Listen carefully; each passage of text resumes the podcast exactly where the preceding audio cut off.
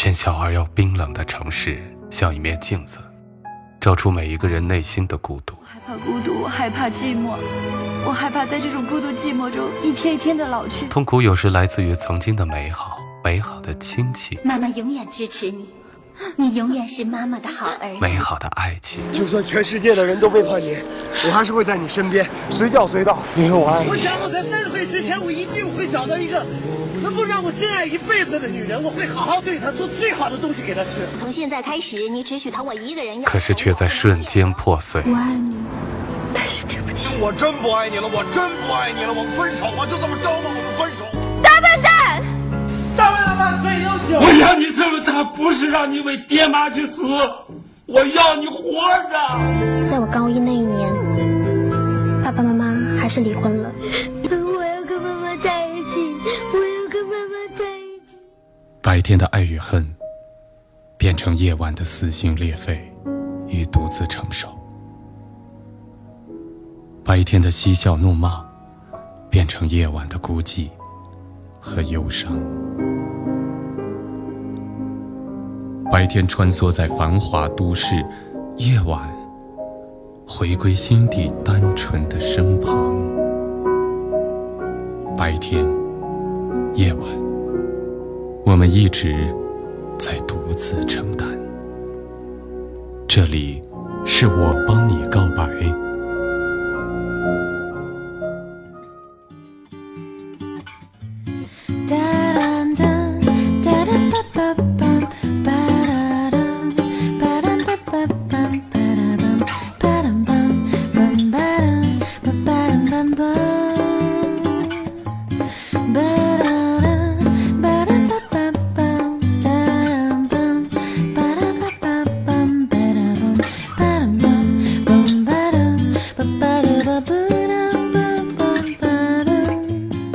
远离白天的喧嚣，重新回到夜晚的宁静，说出我们心底最真实的声音。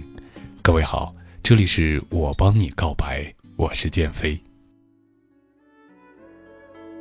真实、纯洁、幸福是大多数人对感情最原始的向往，但在生活中不免发现有很多人由于一些原因，在本该是给人快乐、轻松和温暖的情感当中，却总像是一只备受惊恐的小鸟，忐忑不安。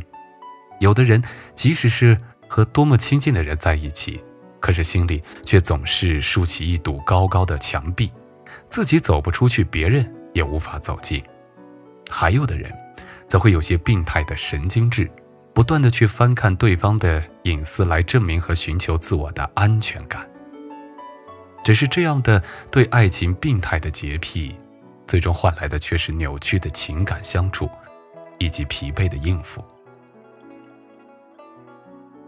一位来自浙江诸暨的男生，二十四岁，现在是一位面包师。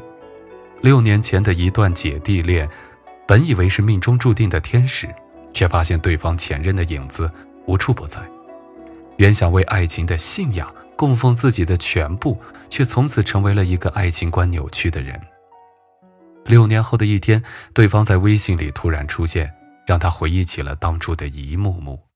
我们就一起来听一听他的故事和内心告白。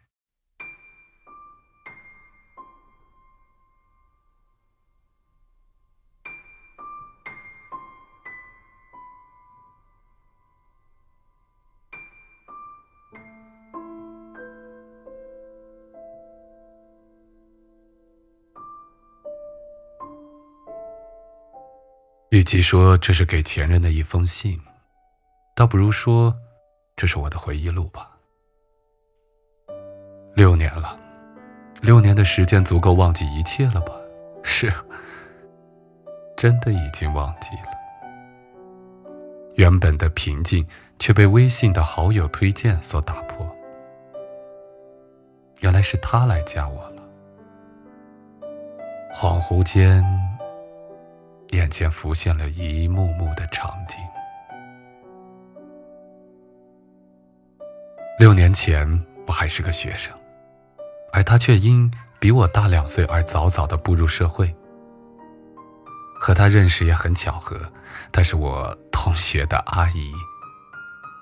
那时同学用了我的手机上 Q Q， 结果忘记了下线，我也就和他闲聊起来，聊得不错，也就顺理成章地加了他的 Q Q， 我们就这样狗血的认识了，呵呵，因为聊得来，也就不知不觉被他吸引住了。某一天上课，鼓起勇气试探性地问他，哎，你有男朋友吗？他发来了个尴尬的表情，并说没有。那时激动不已，以至于手机都掉在了过道上。捡起手机，又试探性地问他，哎，那我做你男朋友吧？他毫不犹豫地回过来，好。我们也就这样很狗血地在一起了。起初因为我在上学，他在上班，两人很久很久都没有见到第一面。终于有一天，在我放假了，我们见面了，在当时很有名的一个 K T V 里，昏暗的灯光照着他婴儿肥的脸庞，我被迷住了。他唱歌不算好听，却已经让我心醉，而我只是看着他唱歌的样子，从头到尾没有唱一首歌。就这样，我们开始了两年的恋爱。后来偶然同学跟我抱怨他女朋友不是处女，我安慰道，只是那个男人比你先遇到了他而已。随后我也发短信问他，打好了字，却迟迟犹豫着，心想如果我发了，如果他说他不是怎么办？又或者他在心里会想我是个多么龌龊的人。最终也没忍住，按下了确定键发送。数分钟后，他回答，他是的，怎么了？我心里暗暗窃喜，幸好他没有遇到禽兽。就这样，我们幸福地聊着 Q Q， 发着短信，每个月仅见一次面，见面了也只有几个小时的时间。但他有个坏习惯，从来不会接我的电话。我也并没有对他有那种过分的要求，仅仅只是牵手接吻，光是这样我就已经满足，真的满足。和他聊天的时候，他透露出从前读高中时候谈过一个男朋友，但最终那个男人和他的同学在一起了。可笑的是，当时我并没有过多注意到这个，直到一年后的五月三号，因为劳动节的关系，我们放假三天，而他也告诉我特别想去杭州乐园玩玩。我答应了，揣着那时候学校返还我们的一千块钱学费，和他买了票，开开心心地奔向目的地。进到乐园里面，他像个孩子一样到处地玩啊，从旋转木马到雷神之臂，从激流勇进再到海盗船，似乎他玩得不亦乐乎。可我从雷神之臂下来后就晕头转向了，他拉着我指着前面直冲天空的跳楼机喊，玩这个吧。我抬头无力地点点头。他关切地问，行不行？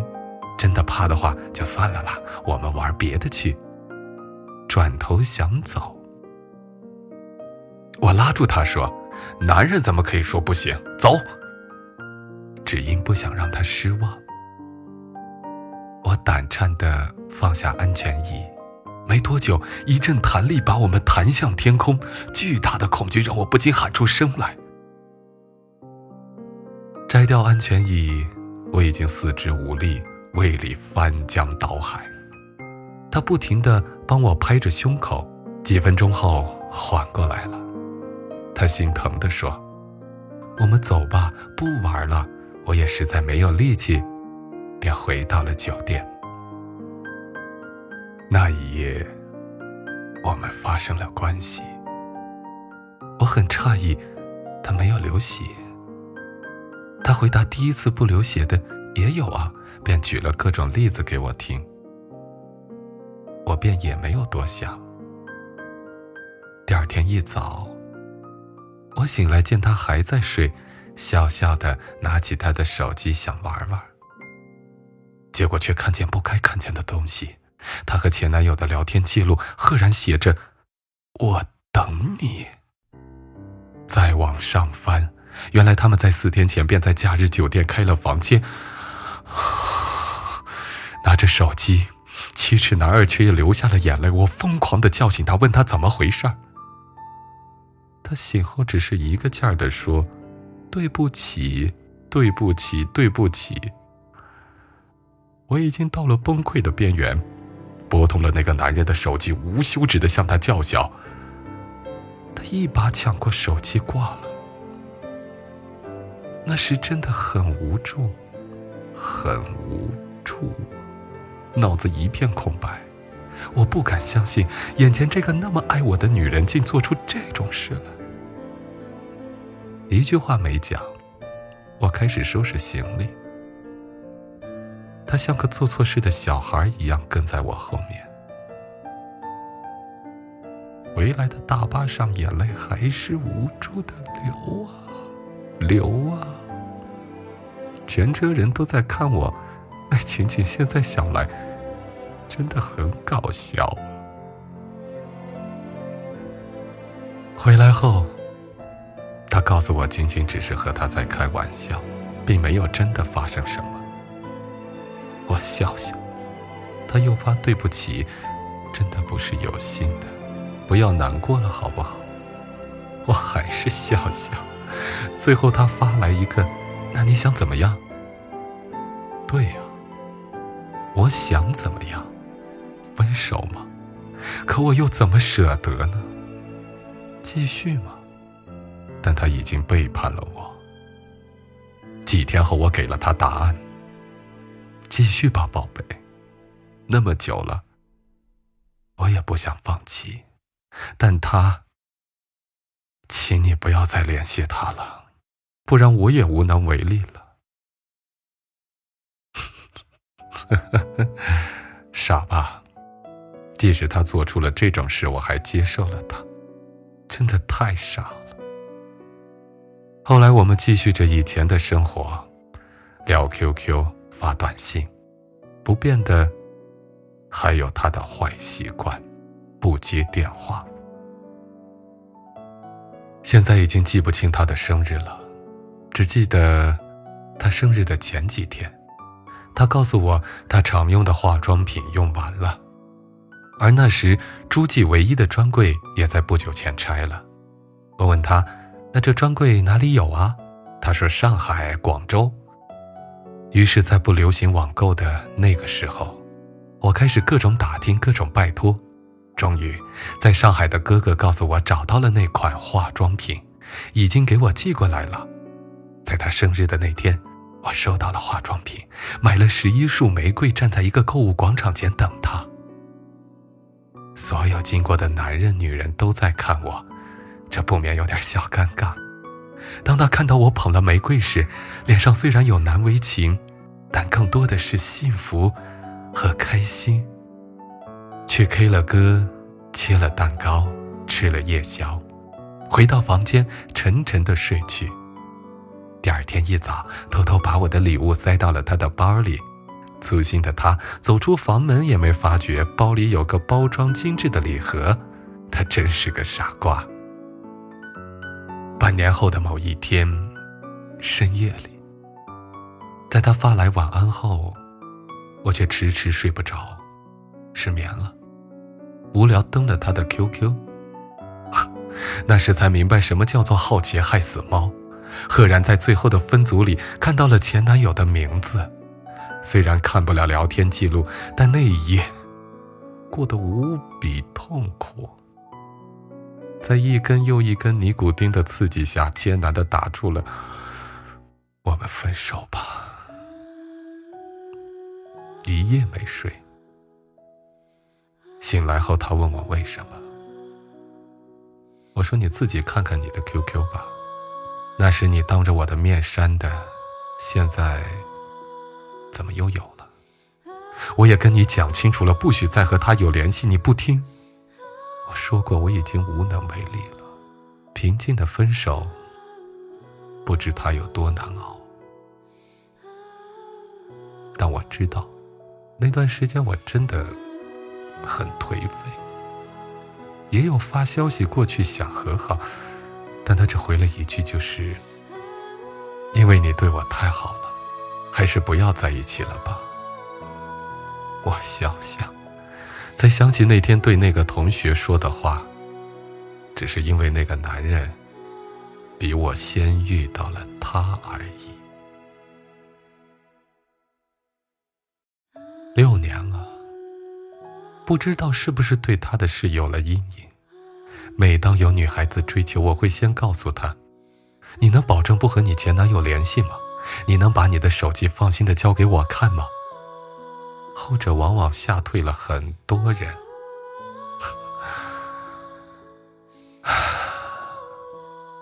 不知道以后我的恋爱观会怎么样呢？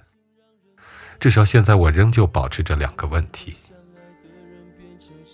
六年后的此刻，他加我的微信，犹豫后我同意了他的微信请求。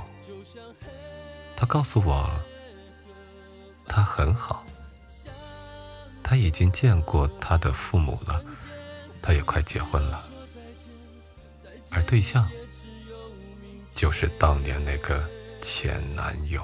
天空啊，下着沙，也在笑我太傻，你就别再追寻看不清的脚印。天空啊，下着沙，也在为我牵挂，把爱葬在。有果必有因，任何的结果都有形成的原因，而有着一些过于紧张的爱情洁癖的人，也一定是因为之前成长中的某些人或者事情影响了，才有了此刻的极端。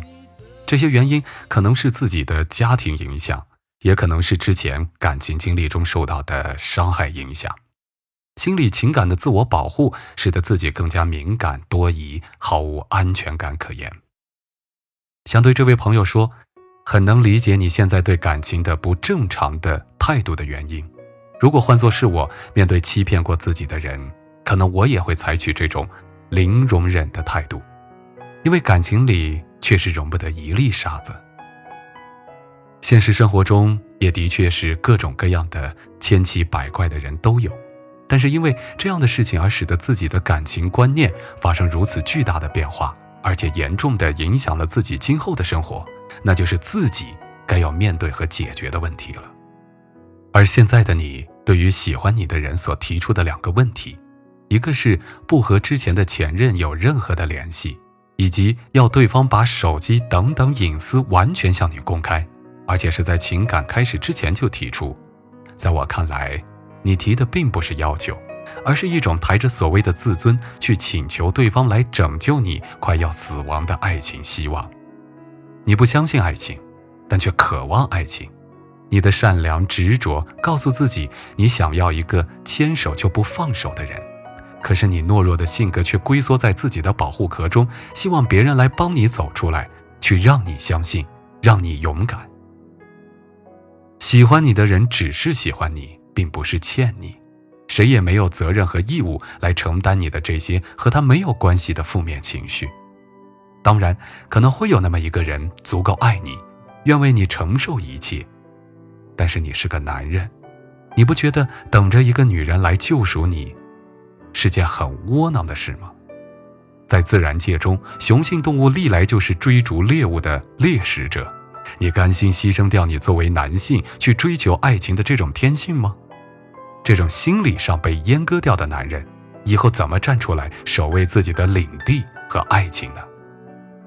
也许你要告诉我，你是受了伤害才这样，你是无辜的。这段感情中，你处理的就很得当，没有问题吗？我觉得不是。你的处女情节我就不多说了，我很厌恶这种对女人的评价。感情开始时，对方是比你大的已经工作的女生，而你是还在读书没有跨入社会的学生。六年前你不明白这种差别所带来的感情的影响，六年后的此刻你还不明白，就不应该了。不同的成长阶段对于情感的需求不一样，你确定你当时给到了她需要的感情了吗？女人天生敏感，而你当时的各种表现，例如不接你电话，你不敢大大方方地提告诉对方，而是悄悄地翻别人的电话和 Q Q， 足以证明你性格当中的懦弱。而且发现问题后，采取的也是小女生才会有的大哭大闹。换你是一个女生，你觉得这样的男人可靠吗？你应该是个很帅气的男生，能够吸引很多女生，但是你的心智还不足以和比你大的女生来平等对话，所以你当了一回花瓶。她愿意和你这样的花瓶风花雪月一场，但真正要谈婚论嫁，可能那个让她安心轻松，甚至可以包容她偶尔放肆的人，更值得托付终生。说那么多，希望你能暂时放下自己的伤害，正是在感情中双方都有的问题。如果始终觉得自己没有问题，是对方背叛你，那么你永远会困在感情当中。也许当你偶然一天反思六年前的那个青涩稚嫩而且还不够强大和勇敢的自己，也就明白当时那个深爱的人为何要离开，同样也能够知道自己以后在追求感情的路途上的改进和成长的方向。你其实是对自己没有信心，不相信对方会全心全意爱你，但如果你自我的反思和成长，我相信你会成为一个外表帅气、性格稳重可靠、内涵丰富而充满魅力的男人。这样的男人是每个女人的梦想。